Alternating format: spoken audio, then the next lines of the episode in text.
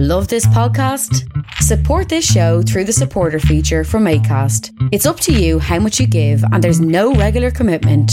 Just hit the link in the show description to support now.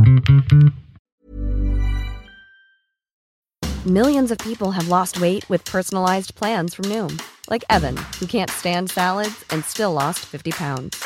Salads, generally, for most people, are the easy button, right? For me, that wasn't an option. I never really was a salad guy. That's just not who I am. But Noom worked for me. Get your personalized plan today at Noom.com. Real Noom user compensated to provide their story. In four weeks, the typical Noom user can expect to lose one to two pounds per week. Individual results may vary. I'm Sandra, and I'm just the professional your small business was looking for. But you didn't hire me because you didn't use LinkedIn jobs. LinkedIn has professionals you can't find anywhere else, including those who aren't actively looking for a new job but might be open to the perfect role, like me. In a given month, over 70% of LinkedIn users don't visit other leading job sites. So if you're not looking on LinkedIn, you'll miss out on great candidates like Sandra. Start hiring professionals like a professional. Post your free job on linkedin.com/people today.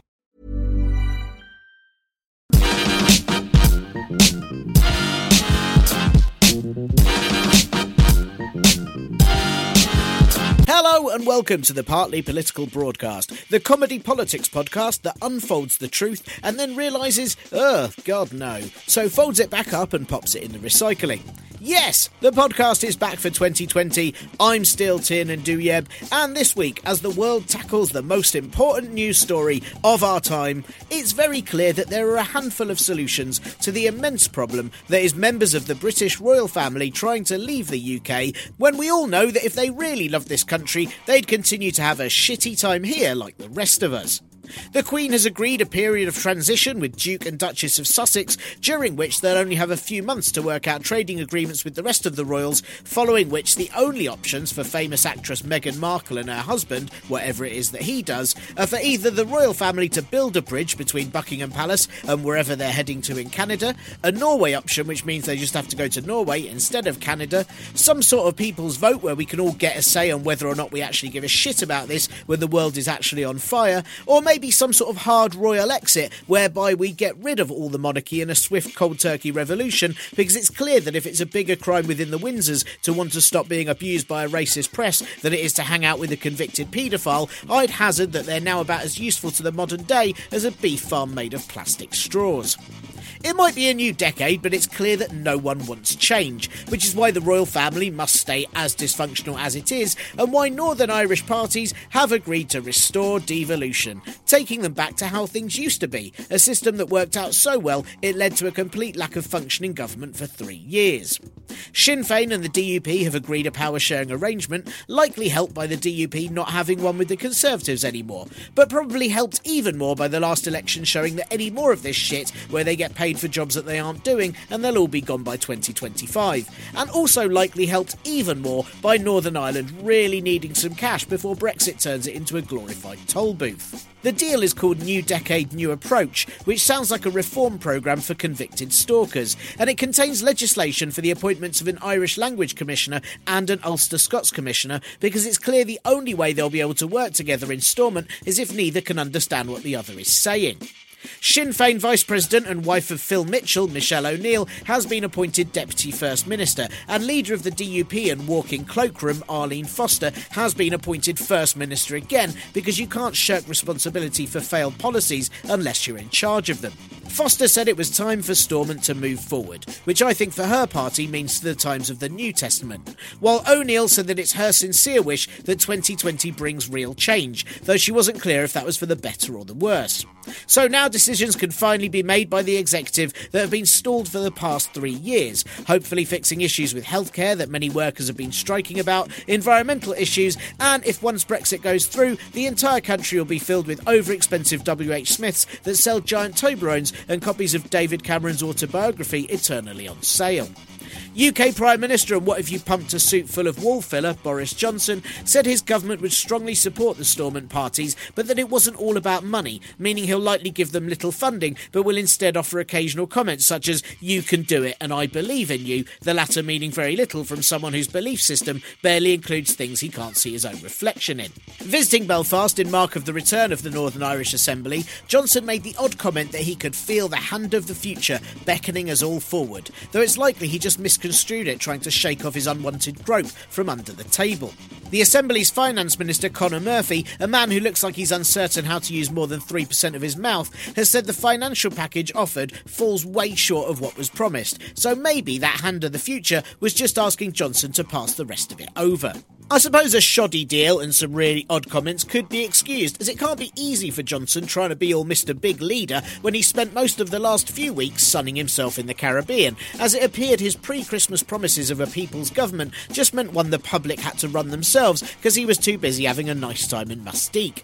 Why bother to recall Parliament to discuss lots of things you're never going to do anything about anyway? I mean, chances are when Johnson got the call to do something about the situation in Iran, he likely told his staff just to shout at Richard Ratcliffe through the letterbox that he's not in, go away, and hope that that'd solve it. And while the Prime Minister was away, what was the British government's response to US President and meat hoover Donald Trump ordering the killing of Iranian Major General and love child of a weasel and a fava bean, Qasem Soleimani, by drone strike in Baghdad?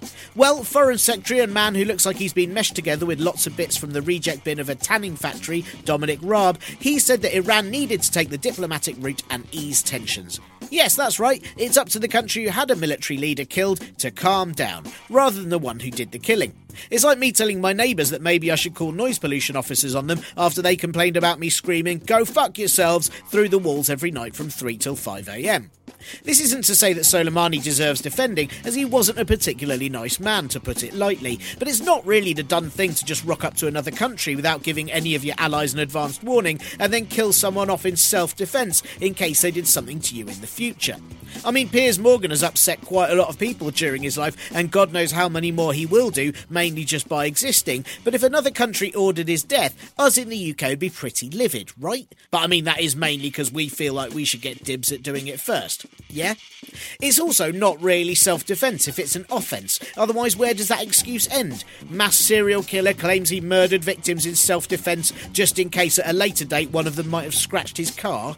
But this is President Trump who also said he didn't want a war with Iran in the fashion very much of a man who'd played dead leg by hitting you and then telling you he doesn't want to play anymore. And a man who has urged other NATO countries to withdraw from the Iranian nuclear agreement, a deal to stop Iran developing nuclear weapons so that they can prevent Iran from developing nuclear weapons. It's very hard to process how the US president might get to that sort of reasoning without either first assuming that he thought the nuclear agreement was an agreement to make nuclear weapons, or that perhaps everyone else just does deals like he does, which is with their fingers crossed behind their back and a complete lack of understanding as to what they're signing.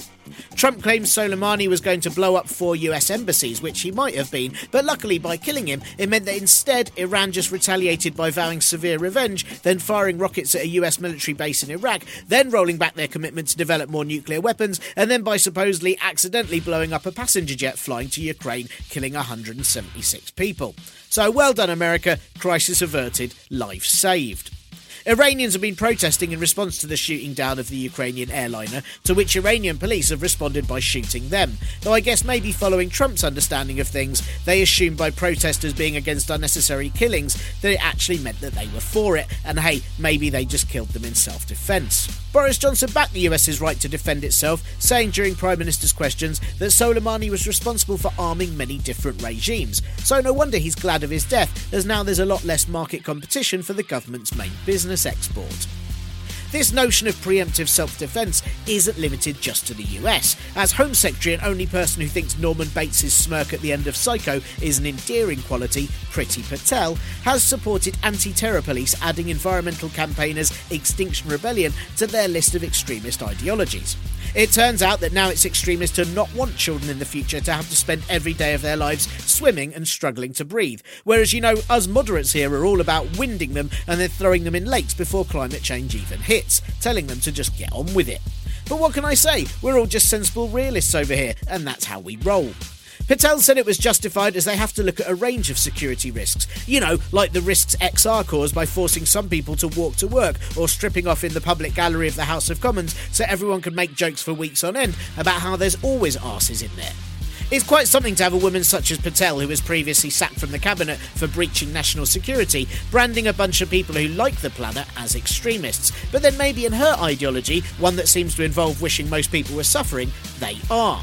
This fits with the Conservatives voting against reinstating protections for child refugees into the Brexit withdrawal agreement. No doubt because I guess in their mentality, if you reunite these kids from war torn areas with their families, they'll spend less time doing survival swimming training that they'll need for the climate disaster that you're not allowed to protest about. So it's for their own good, isn't it? You know what I mean? And that's how it'll now be for some time, as the majority Conservative government can just vote through whatever they like. The withdrawal agreement passed through Parliament quicker than a bad bout of food poisoning, and now the UK is leaving the EU on January 31st. Officials have been ordered to not use the term Brexit after that date, as though somehow that'll just make everyone forget that it's still happening. I'm not sure what the brief is to call it afterwards. That fucking thing, the shit show that cannot be named, the ongoing trade hell formerly known as Brexit. Who knows? But after then, we'll be in the transition period for 11 months, which will give everyone just enough time to tell you that Brexit wasn't that bad as they all retain their EU rights, and then find someone else to blame for when things are not quite as fun next January. Maybe it'll be the fault of the Commonwealth, or NATO, or Scotland, Northern Ireland, and Wales. Maybe the sea. Ultimately, it might lead to walls being built around England by 2050, like a self determined quarantine that the entire rest of the globe agrees is actually a really great idea. Meanwhile, the opposition are trying to work out who it is that's best to actually oppose all of this by picking a new Labour leader from a batch that looks like a political version of Miss Peregrine's Home for Peculiar Children. It contains a mix of abilities from being able to talk about themselves until the Conservatives might die of boredom, all the way to being disliked by both sides of the Brexit debate equally, saying towns as often as they can, or just confusing them about where a hyphen goes until they implode with apathy. The candidates that got enough support from fellow MPs to be on the ballot are Minecraft skin Sir Keir Starmer, minor character in an anime Rebecca Long Bailey, potato print Lisa Nandy, asked to go in front of you in the queue as she'll just be quick but then isn't Jess Phillips, and the teacher who's nice at parents' evenings but not any other time Emily Thornberry. Star of Alien 3 Clive Lewis sadly didn't make the ballot after Labour MPs seemed to take their cue on how to vote from the Oscar nominations. Current favourite, according to polls and bookies, is Starmer, who says Labour has a mountain to climb, which I feel just adds to the difficulties they'll have against the majority government. Imagine doing PMQs with altitude sickness. Ugh. Starmer doesn't want anyone to trash talk Corbyn's years or those under Brown or Blair, but he didn't mention Miliband, so I expect every day he'll be saying things like immigration mug, how shit was that, and basing his entire campaign on not having a massive stone with his pledges on it. The winner will be announced on April the 4th, as will the deputy leader, and then we can all breathe a big sigh of relief as there'll be no more waiting to see exactly why everyone in their own party will hate whoever's now in charge and queue up to take turns doing interviews about how great it'd be if absolutely anyone else won.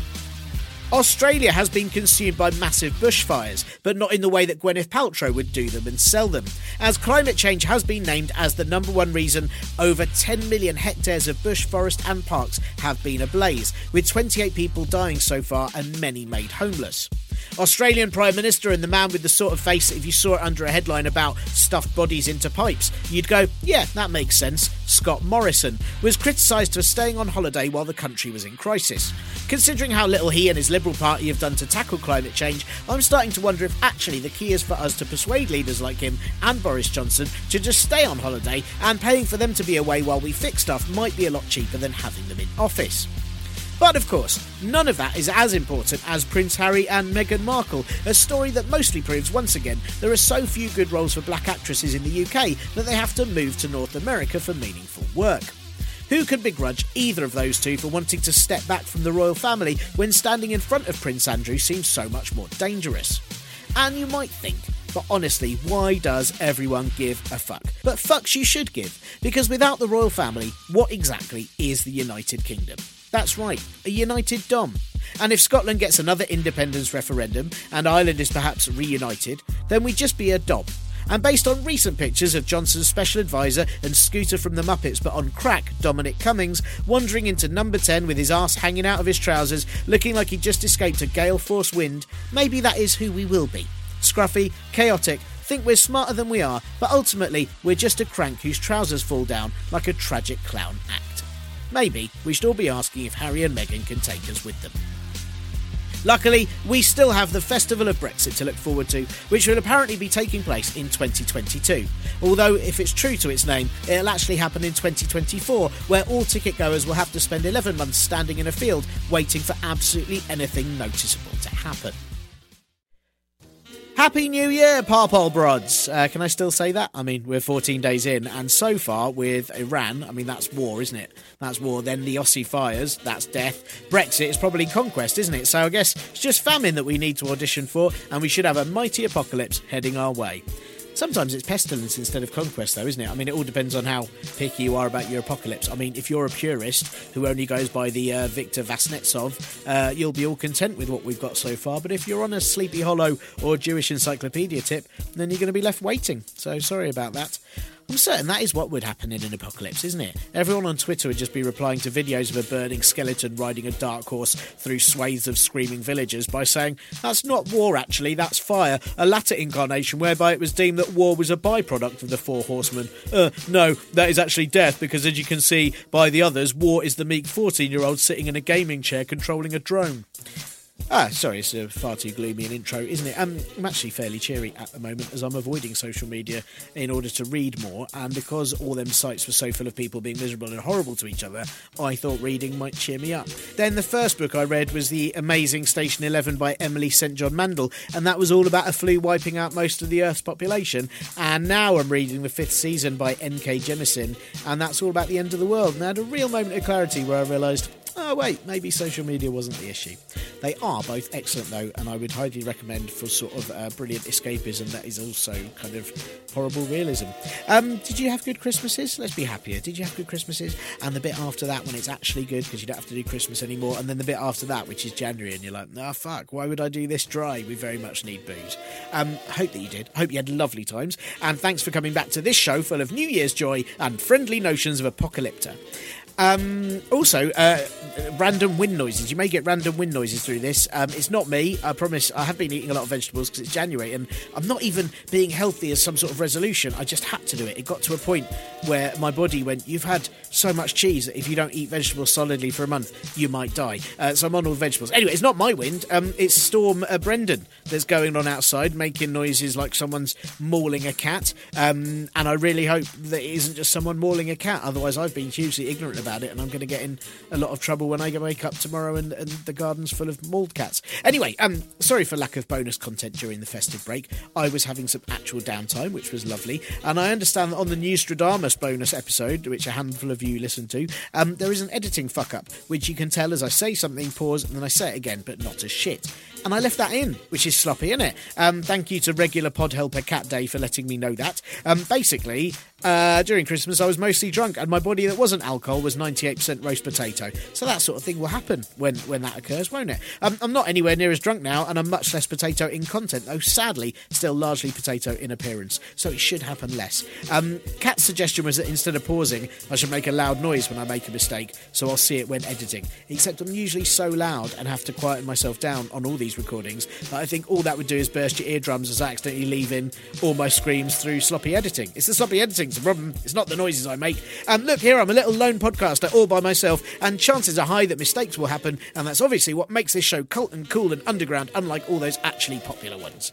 Um, of course, you can help me reduce how many mistakes there are by funding my lifestyle so that all I do is podcast and I don't spend time on anything else. I send my daughter away to be guarded 24 7 by a Cerberus and spend my days in a small plastic bubble shouting descriptions of Boris Johnson into a microphone.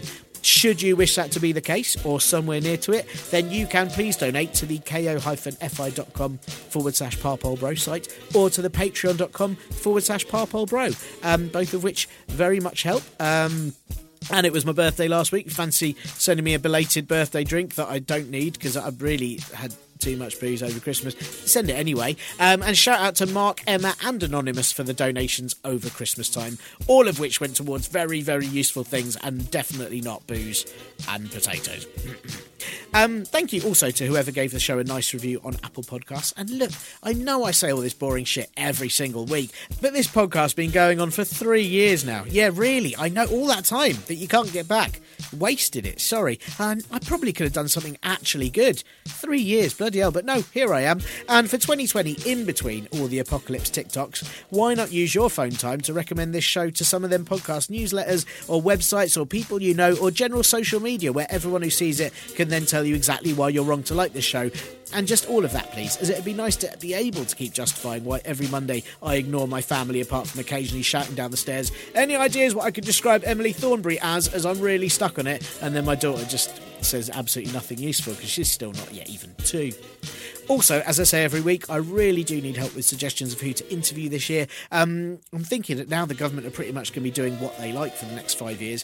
Maybe it's best to speak to grassroots activists who are changing their own areas of life and work, or people who can tell us how to cope, what to be doing, things like that. Um, there's also tons of areas of politics I've never spoken to anyone about on this show. What are they? I've got no idea. I, obviously haven't, I haven't had them on the show. How would I know what they are? My daughter spent today singing Iggle Piggle's song from In the Night Garden at me all day. I've got nothing else in my brain, so please help and send in suggestions for interviewees or subjects to interview people on to all the usual places that I will be plugging later on in this episode. This week, I am speaking to comedian Jenan Younis about why the recent events in Iran are bad news for Iraq and why the left and the West in general keep getting things wrong about the Middle East. Plus, there is a super speedy catch up of everything that's happened while you were knee deep in stuffing. Here we go. If you look up diagrams of Middle Eastern conflict on your search engine of choice, you get a series of pictures that look like the crayon efforts my daughter has made on most of our walls. Either that means she's secretly been studying the extensive and complicated history and relationships of the many countries, factions, and religions in the area, or to put it lightly, to say politics in the Middle East is complicated is an understatement. According to that, there most of the news, the current situation is just about the US and Iran. But that's ignoring Iraq, which has not only been one of the US's favourite areas for looting this century, but is also a country that Iran holds much sway over now, and where most of the violence has taken place since old highlighter pen crossed with a blancmange, Donald Trump, decided to assassinate that one from the bridge and killing Eve. Oh no, wait, it's not him. Phew, Qasem Soleimani. And if you ignore Iraq, then it means you're forgetting about the forever fight against the only type of ISIS you wouldn't want in the summer, the Islamic State, or President of Turkey and what if in cats they superimpose the faces of really shitty cats onto human bodies instead, Recep Erdogan, when he ordered attacks on northern Iraq, or Israel's hatred of Iran, or Syria still being a catastrophic shit show, or all the climate change that's now affecting the arable land in the area, or hundreds of years of history that ultimately suggest either you do some serious reading or maybe sit this one out and work on grasping something easier, like, I don't know, quantum physics or finding the end of the sellotape. So, where do you begin if you've only got time for a summary instead of the Sumerians? Well, this week I spoke to Jenan Younis. Jenan is a very, very funny uh, comedian um, of Iraqi and Palestinian heritage who somehow managed to explain things about the Middle East and its complications to audiences of drunk people and make them laugh at the same time. Jenan has just recently had a special on BBC Sounds and is currently working on her brand new show for the Vaults Festival. So I asked her, uh, unhelpfully, to just temporarily skip the gags and instead explain to me, a man who is not drunk but is tired and an idiot, just why we need to be focusing on what Trump's mouth fest with Iran means for Iraq, what the recent mostly unreported here protests in Iraq have been all about, and also just why the West, and in particular the left, keep getting things so very wrong about the Middle East. And if this chat doesn't help you out, then let me know and I'll send you the red and green swirly mess my daughter somehow drew on our fridge when I had my back turned for all of 30 seconds. Here's Jenan. So, Jenan, um, what's happening in Iran at the moment? And I say what's happening in Iran at the moment. We're speaking on Sunday. We don't quite know what will be happening in Iran by the time listeners hear this podcast. Um, it seems to be daily, uh, daily awfulness. Um, does it feel to you like a, a, beginning of repeat of what happened uh, in Iraq in, in the Iraq War? I have to say, I think it feels quite different for a number of reasons. Uh, firstly, I think we need to remember that Iran hasn't really been in direct conflict with anyone for quite some time. And whilst its relationship with America has been under tension with repeated sanctions, you know, continued raised eyebrows of disapproval, that tension has still been kept at a relative distance. So, if you're actually in Iraq, the USA and Iran would essentially be regarded as two sides of the same coin in terms of their power, power struggle for sort of political influence. Um, so that's my first difference that I can see. The second issue is obviously Soleimani's killing, and I'm not going to going to go into details of who he is, but his killing was an assassination without any declaration of war, and that's the other key difference here. Donald Trump doesn't strike anyone as the type of person that would be shy about launching into a war. I think the other difference is as well is that he was killed not on Iranian soil but on Iraqi soil, and that also isn't a coincidence. I think Iraq is very much at the heart of what's happening between the US and Iran, and that's been overlooked a, a lot as well. Um, you know, Iran has an awful lot of influence in terms of politics and the economic state of Iraq. And particularly in, the, in recent years, the entire country is teeming with pro-Iran militias, and whether they're they're not just Shiite Iraqis with an allegiance to Iran, but they're Iranians themselves that sort of swamped the country. And there is an ultimate aim of absorbing Iraq into their own state. So whilst the US has still got a presence in Iraq, they've certainly not got nowhere near as much political influence as Iran does at the moment. So the theories are that actually this is not so much uh, a move towards another war.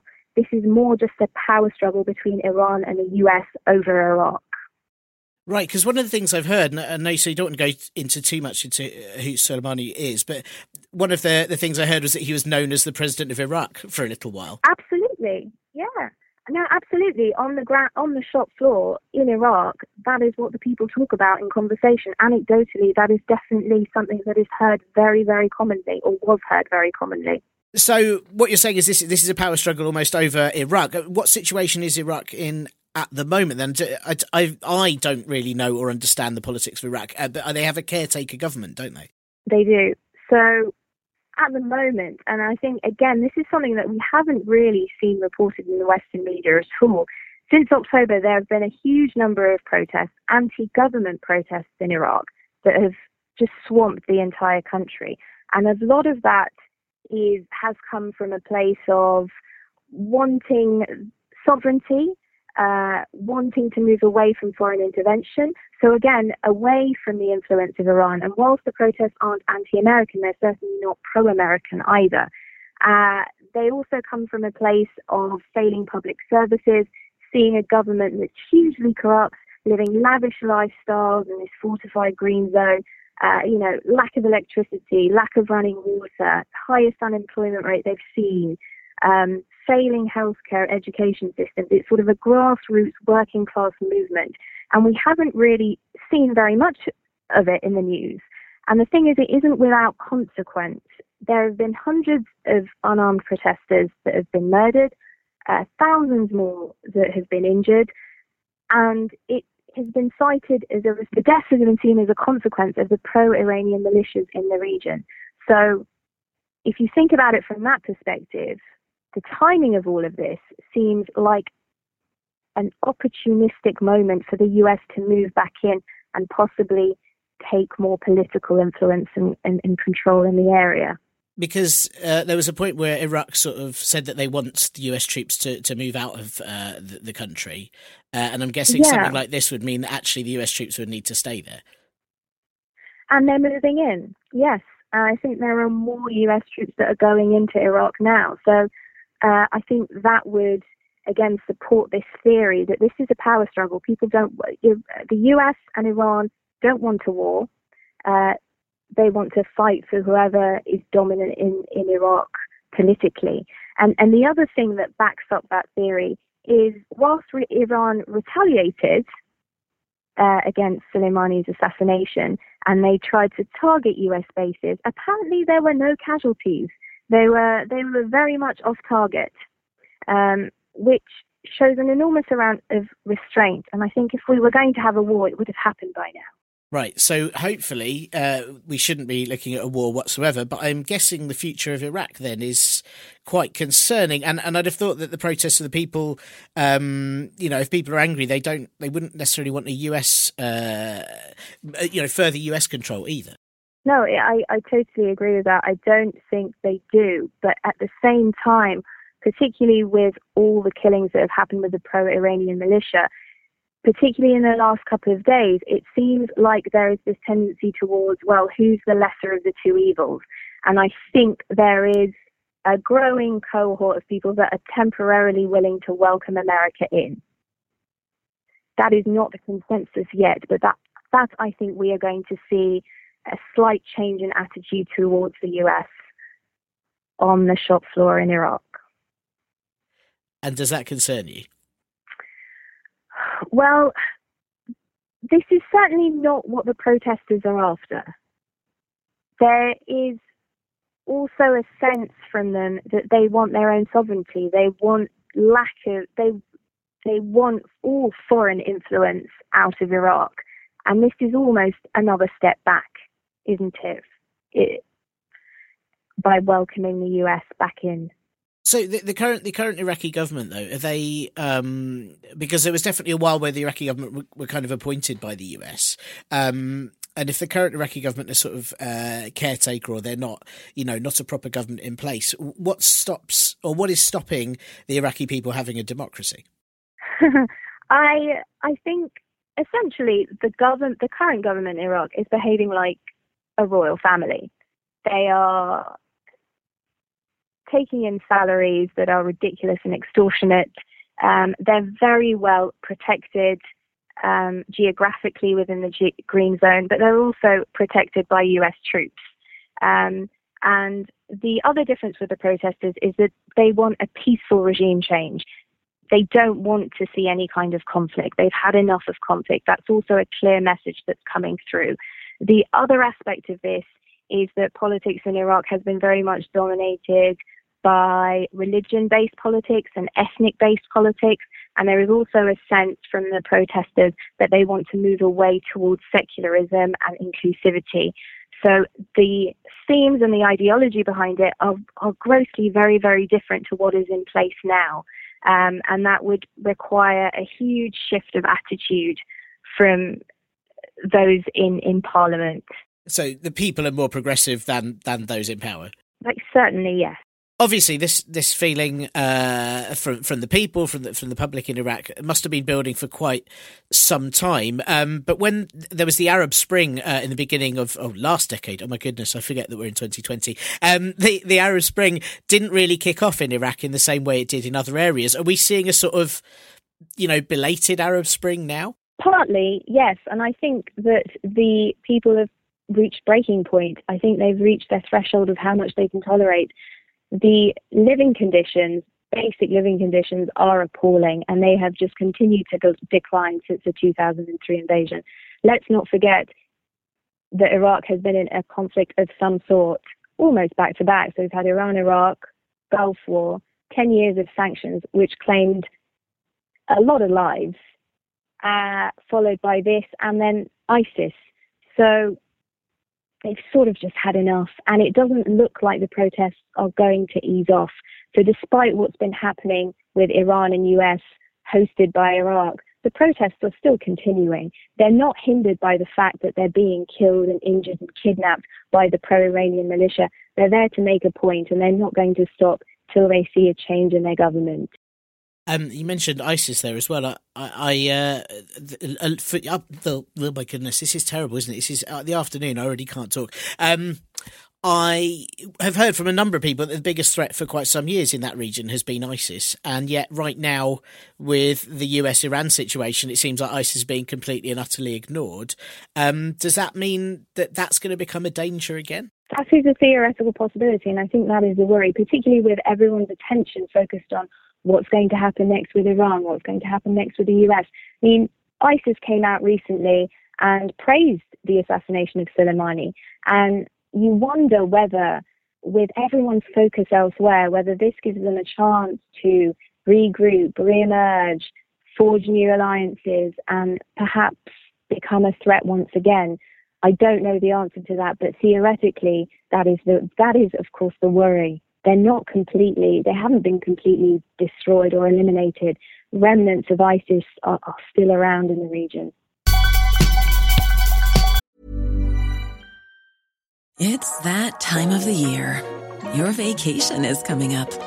You can already hear the beach waves, feel the warm breeze relax, and think about work.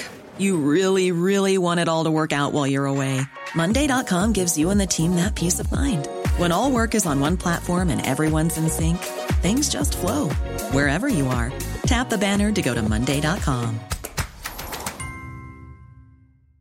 Hey, I'm Ryan Reynolds. Recently, I asked Mint Mobile's legal team if big wireless companies are allowed to raise prices due to inflation. They said yes. And then when I asked if raising prices technically violates those onerous two year contracts, they said, What the f are you talking about, you insane Hollywood ass? F- So to recap, we're cutting the price of Mint Unlimited from $30 a month to just $15 a month. Give it a try at mintmobile.com slash switch. $45 upfront for three months plus taxes and fees. Promo rate for new customers for limited time. Unlimited more than 40 gigabytes per month. Slows. Full terms at mintmobile.com. I'm Sandra, and I'm just the professional your small business was looking for. But you didn't hire me because you didn't use LinkedIn jobs. LinkedIn has professionals you can't find anywhere else, including those who aren't actively looking for a new job but might be open to the perfect role, like me. In a given month, over 70% of LinkedIn users don't visit other leading job sites. So if you're not looking on LinkedIn, you'll miss out on great candidates like Sandra. Start hiring professionals like a professional. Post your free job on linkedin.com/people today. Uh, we'll be back with Jenan in a minute, but first.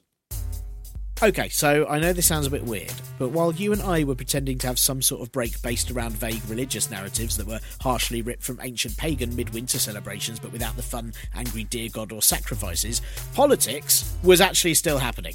I know, right? I mean, usually everything around the entire globe, even in countries that don't do Christmas, or just chill for a couple of weeks and agree, like a World War II football game of life, to just have a small break. Don't they? Don't they? Well, none of that for the 2019 to 2020 mid between times because it's hard to stop something that is already going so rapidly downhill. And so, here for you, who, like me, probably put your brain into sleep mode until a few days ago, where it's woken up all fogged by thoughts of World War III. Well, hey, at least they'll have a cool logo where the 3 looks like a W but on its side. Or confusion as to how a royal couple can give up doing something when no one's really sure what it is that they do anyway. If you, like me, feel like that, then here's a speedy rundown of the news on what you might have missed. The national living wage, which always sounds like a really boring B movie, is to be raised by 6.2% in April, which is great news as the living wage goes up to £8.72 per hour, while the minimum wage for 21 to 24 year olds, as you know, they don't have to live, they just have to be minimum, obviously, that goes up to £8.20. That is more than four times the rate of inflation, but what it isn't is anywhere near the recommended amounts as calculated by the Living Wage Foundation, which suggests £9.30 across the UK and £10.75 in London because buying a pint in the capital will bankrupt you.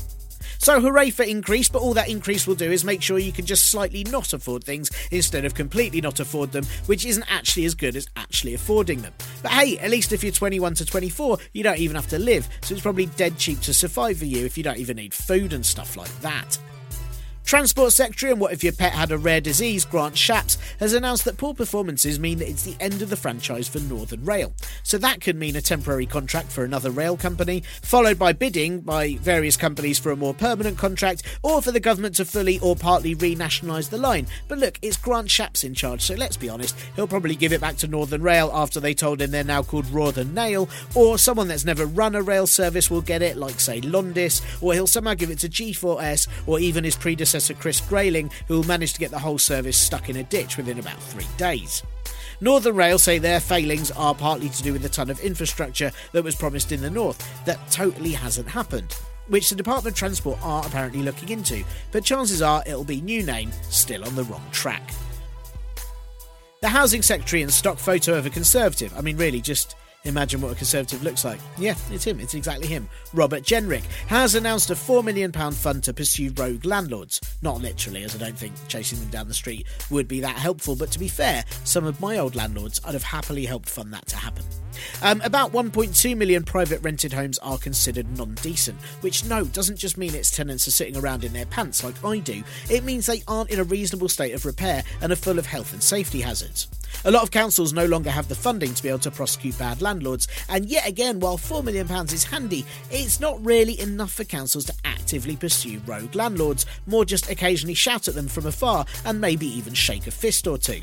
The Residential Landlords Association say that the government need to provide proper, regular funding to councils to tackle this problem, and Labour have suggested a new legal charter of rights for tenants. But it's a majority Conservative government, so it's likely they'll do the bare minimum they can to say they're doing something while not actually doing it properly. Much like when a landlord tells you they fixed the extractor fan in the bathroom because they paid the bare minimum for some idiot to come by and do it, and then it broke a day later, and then you have to live in a palace of mould and become accustomed to it in a way that from then on means you can only live in a bog area or swamp as clean air hurts to breathe.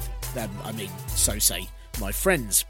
Incidentally, Robert Jenrick also tried to launch a new government Town of the Year competition, but it went wrong when the launch tour was to be kicked off in Wolverhampton, which is a city. But I guess that might explain why the lack of funding for all these rogue landlords and everything else is so minimum if Jenrick just assumes that most cities are actually the size of hamlets. Still, I guess maybe that would qualify Wolverhampton immediately as a winner when it's already done so well as a town, it's now a city. The UK's nuclear weapons programme is 1.3 billion over budget, which means that all infrastructure projects designed to update and facilitate the UK's defence systems are between one and six years behind schedule. So, luckily for all the Labour leadership candidates who are saying they'd press the button if they had to, they'd probably have a little while to think about it before anything actually happened. Nearly all the extra costs are to do with projects starting too early and then having to be revised, which is really unlike this government, huh? Isn't it? This is when I need a sarcasm font, but for my voice. Chief Special Advisor and expert fucking weirdo Dominic Cummings has talked about overhauling how the Ministry of Defence buy equipment, so chances are he'll change it so that all the money just goes to him because he's an absolute weapon. A £3 million fund has been given to outreach job centre workers to speak to homeless people, rough sleeping, and in temporary accommodation. Because, you know, that's definitely what's going to help them, isn't it? You know, someone popping by to say you need to go work in a pound stretcher on zero hours wage. Um, I mean, that's clearly what's stopping you from owning a mansion. There is supposed goodwill behind this, uh, with job centre staff aiming to advise people how to get work and find accommodation, even though most of their advice will be avoid getting pointless job centre sanctions and try your best not to go on universal credit as it'll just make everything worse. Essentially, to do any good, there'll have to be emissaries from the DWP warning people away from the DWP. Homelessness has increased by 11.4% in the last 12 months, and now, as well as having a properly shit time and no home, you can also get told that you've been sanctioned for not turning up to the meeting you were sent a letter about but never got. Sounds great. Of course, that's not all the news you've missed, but a few morsels of failings before we get fully into a parliamentary term run by a government who are trying their best to not allow any scrutiny of their doings, knowing full well it's going to be very hard to blame anyone else for all the shit bits in five years' time. Still, I'm sure Robert Jenrick isn't too bothered, as he's certain the entire 10 people population of the UK will definitely vote them back in. And now, back to Jenan. Now, one of the things I wanted to ask you about is uh, when you dropped me a line about being on this podcast a little while ago, um, you said that you wanted to talk about how, what the left or what the what the left uh, keep getting wrong about the Middle East, which I thought sounded fascinating. Um, and it because it does it does feel like, as you said, we, we haven't even heard about these. I, I didn't know these protests were happening until you told me about them. I've looked them up and, and found it on Al Jazeera's reported them, but no Western media, you know, and um, and and and ever since the, the Chilcot report came out, it felt like that came out, and everyone went, "Oh, we were wrong about Iraq then," and then it disappeared, and no one's cared since. So, how? I mean, what what are we getting wrong? And, and do you just feel like? Uh, I mean, do you just feel ignored? I think if we talk about the anti-government protests, I think one of the reasons why it didn't really hit the headlines is that ever since the 2003 invasion, even though the consensus is yes, it was an illegal war, yes, it was unjust, the public has sort of been peddled this rhetoric of, well, at least we established democracy. We've done something okay. But these protests are the exact polar opposite of it. It's displaying to the world that actually nothing positive has come out of the 2003 invasion whatsoever. And I think that is part of the reason why it hasn't been reported. We don't want to acknowledge it. We don't really want to know. We don't really want to know the reality. Um, and the other thing I would say is that we have a tendency in the West to very much oversimplify and compartmentalize the Middle East. I think if you look at any documentary or news article or piece, you know, a lot of the wording is even directed towards an oversimplified approach. You know, it'll be in the Arab world or in the Islamic world, and I think it's much more complex than that.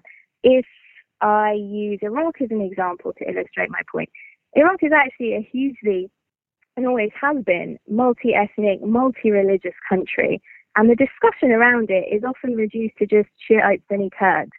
And if, let's say, we talk about the indigenous Assyrian population in Iraq, most of your listeners would probably not even realize that there was such a thing.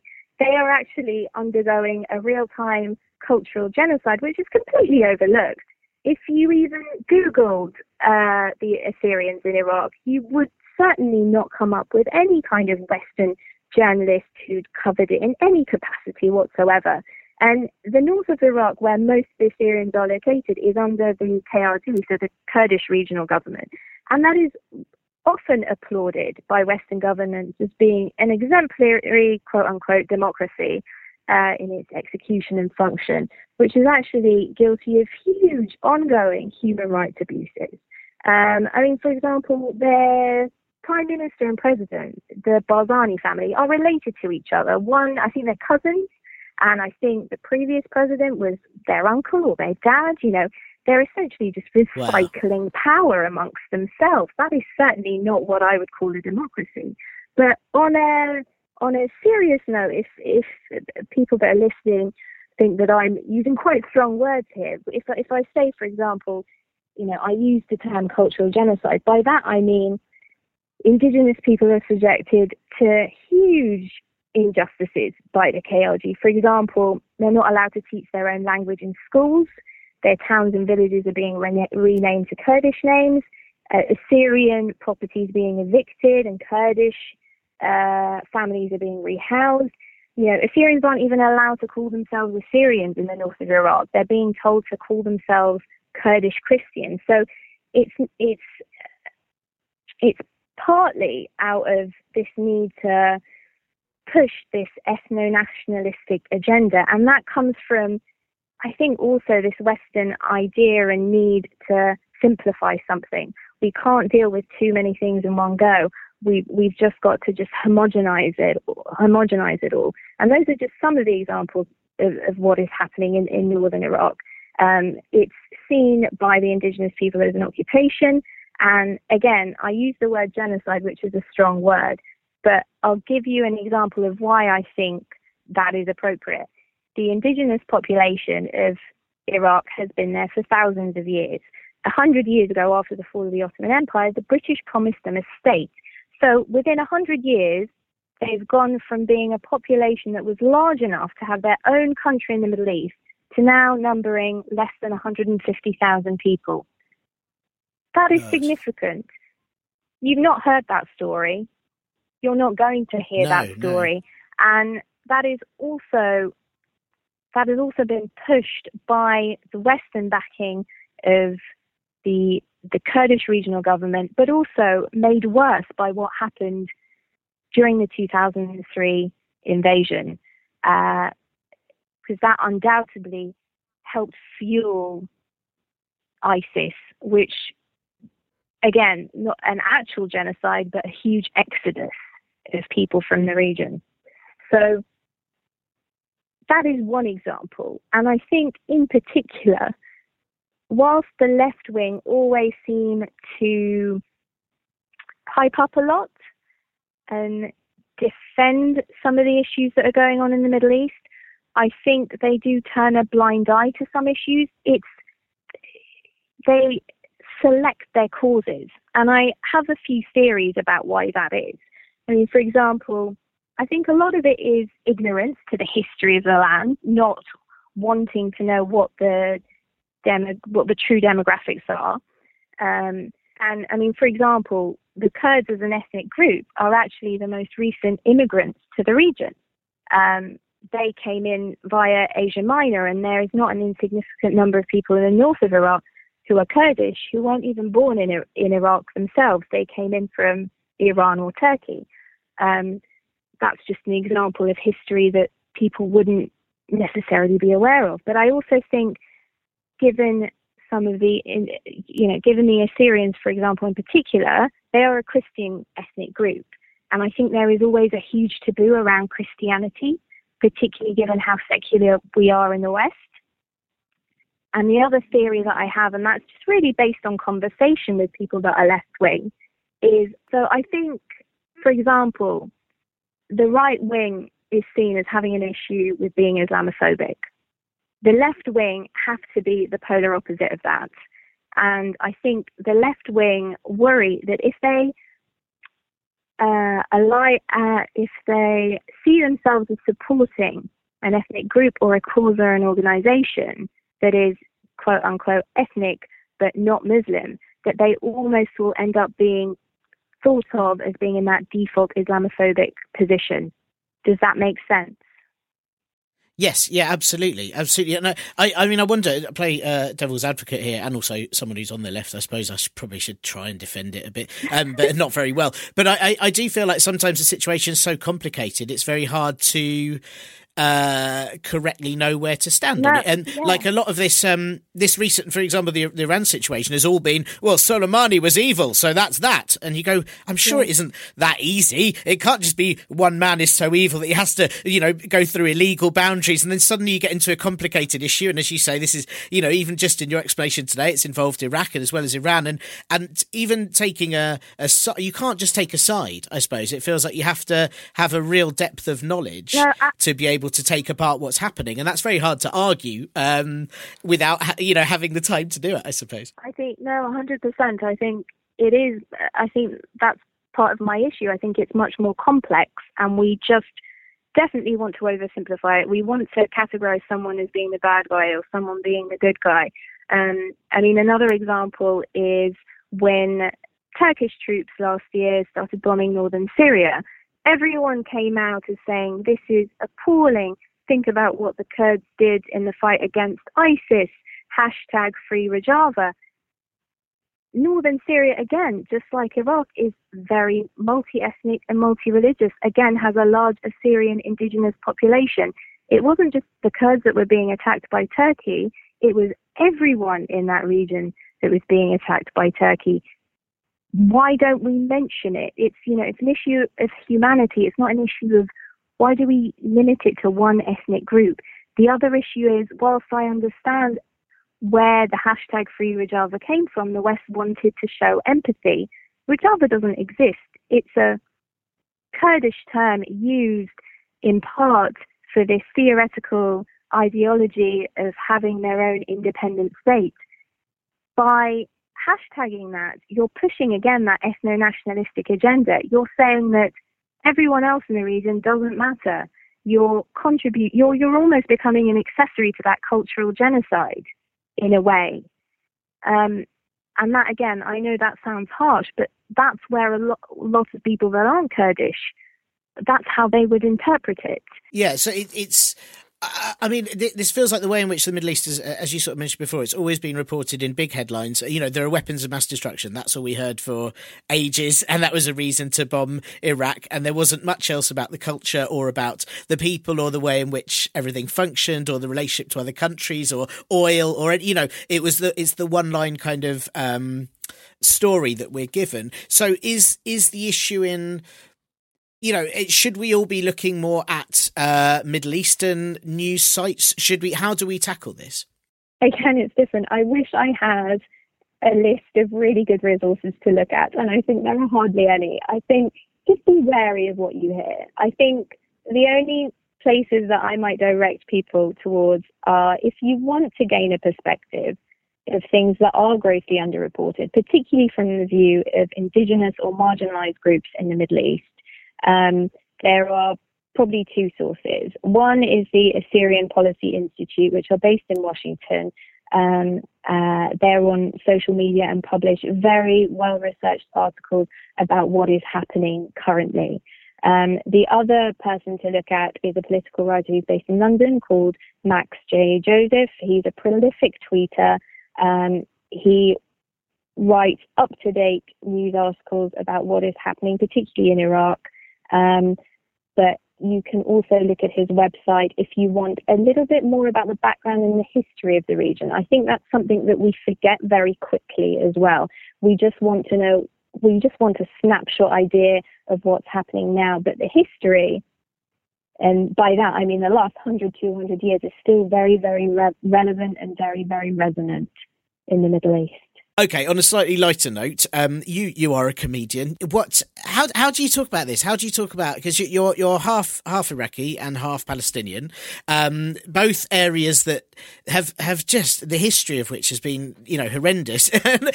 how do you talk about that in comedy? How do you even approach it, especially when people have these kind of um, very distinct narratives of, of what those places are like? Um, I'm also a Syrian, so that's even dif- even more difficult because I'm a minority within a minority. So part of the answer to that question is with extreme caution. Um, I when I started comedy, I thought I could get away with whatever I wanted, and I soon learned that actually you have to sort of sandwich the difficult political stuff often. So it's a case of trying to find a way of talking about difficult things in a way that will make people listen, and whether that's uh, strange analogy with the beetroot sandwich I made. Honest, you'll just have to turn up to a show that I do to explain the relevance of a beetroot sandwich to the Middle East, or whether it's about talking about how over the top my dad is. It's trying to personalize it and reduce it into something that is digestible. I'm really sorry. I'm going down the line of food puns, food references, which uh, is not what I intended to do. So, but everyone can relate to food, so it, it, it, definitely helps. I I also think it's important. Like I think particularly when I started, I didn't really talk about my ethnicity, and I didn't talk about Assyrian being Assyrian very much because no one really knows very much about it. But I started doing that quite recently because I think that's really important. I think you can sometimes communicate more in a 10 minute comedy set about a political situation than all the documentaries and news articles and news pieces put together. And if you, let's say, get through to one person in a room of 80, that's almost that's almost my job done in a way. Um, yeah, I feel. Yeah, definitely, definitely, and, and, I like as well that you sort of mentioned earlier you couldn't direct people to one source, but I would suggest that if they come and see your comedy, they're probably going to learn quite a lot as well as laugh. I would hope so. Thanks to Jenan for having time to chat this week. Uh, you can find her on Twitter at Jenan underscore Younis. Uh, that's J E N A N underscore Y O U N I S. Uh, on Instagram at Jenan Does Comedy, and her website is jenanyounis.com. Also, Jenan's BBC Three Counties comedy special is up on BBC Sounds for 16 more days, I think. So check that out ASAP. And I'll pop a link in the pod blurb. And I will also pop a link uh, to Jenan's work in progress show that she is doing at the Vaults Festival in Waterloo on the 14th of March at 3:30 pm called Jenanistan. Uh, so do check that out because it sounds brilliant. Um, who else this year shall I talk to? I'm keen to interview people, as I mentioned earlier, involved in grassroots movements, as well as topical things, areas I've not yet covered on this podcast in the last few years defence, foreign policy. There's tons. Maybe anyone that's actually happy that I could talk to. Let me know what or who you'd like to hear from or about, and drop me a line at ParPolBro on Twitter, the Partly Political Broadcast Facebook group, the contact page at partlypoliticalbroadcast.co.uk, or email me at partlypoliticalbroadcast at gmail.com.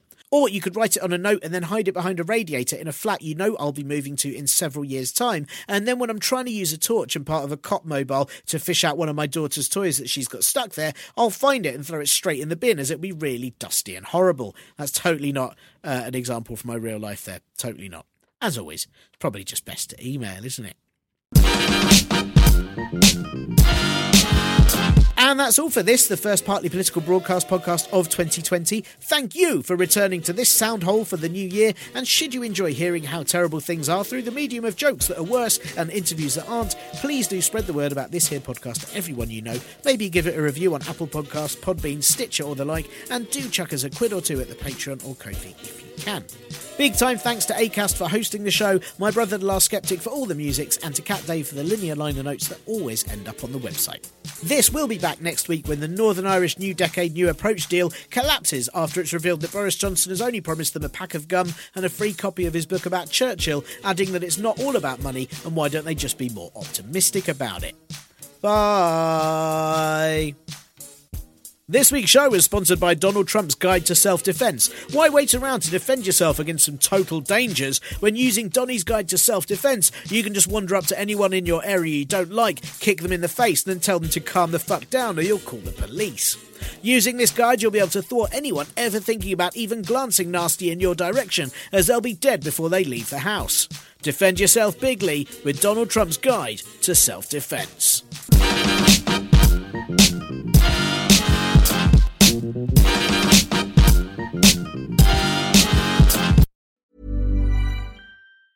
En Imagine the softest sheets you've ever felt. Now imagine them getting even softer over time. That's what you'll feel with Boll and Branch's organic cotton sheets. In a recent customer survey, 96% replied that Boll and Branch sheets get softer with every wash. Start getting your best night's sleep in these sheets that get softer and softer for years to come. Try their sheets with a 30-night guarantee. Plus, get 15% off your first order at bollandbranch.com. Code Exclusions apply. See site for details. Even when we're on a budget, we still deserve nice things. Quince is a place to scoop up stunning high-end goods for 50 to 80% less than similar brands. They have buttery soft cashmere sweaters starting at $50, luxurious Italian leather bags, and so much more. Plus, Quince only works with factories that use safe, ethical, and responsible manufacturing. Get the high-end goods you'll love without the high price tag with Quince. Go to quince.com slash style for free shipping and 365-day returns.